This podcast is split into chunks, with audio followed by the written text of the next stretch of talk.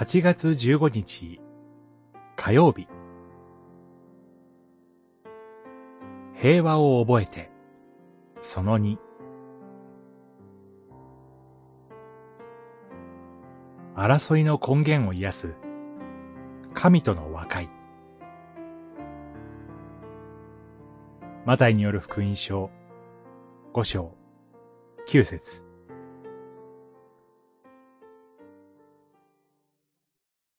平和を実現する人々は幸いである。その人たちは神の子と呼ばれる。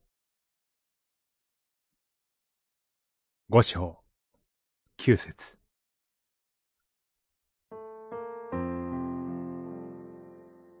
平和を実現するという課題は私たちにとって切実なことです。現在も戦争によって多くの人の命が奪われています。私たちは世の中で起こっている現実に無関心にとどまってはなりません。主イエスは平和を実現する人々を幸いな人と呼ばれました。これは主イエスによる平和を受けて、その平和を隣人にもたらす人々のことです。主イエスによる平和とは、父なる神との和解です。つまり、神との和解に基づいて、人と人との平和を回復するために労することです。そのような人たちが、神の子と呼ばれます。神との和解は、人の争いの根源である罪を問題にしています。人の争いの根源は罪にあります。この世の悲惨は罪の結果です。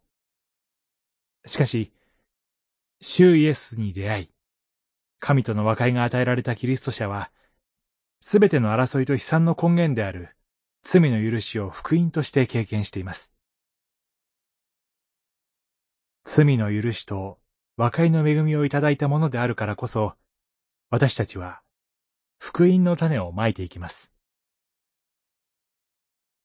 義の実は、平和を実現する人たちによって、平和のうちにまかれるのです。ヤコブの手紙、三章十八節神との和解をもたらす、主イエスの御業を述べ伝えることが、平和を実現する道です。祈り。世界の苦しみに寄り添い、その痛みを取り除いてください。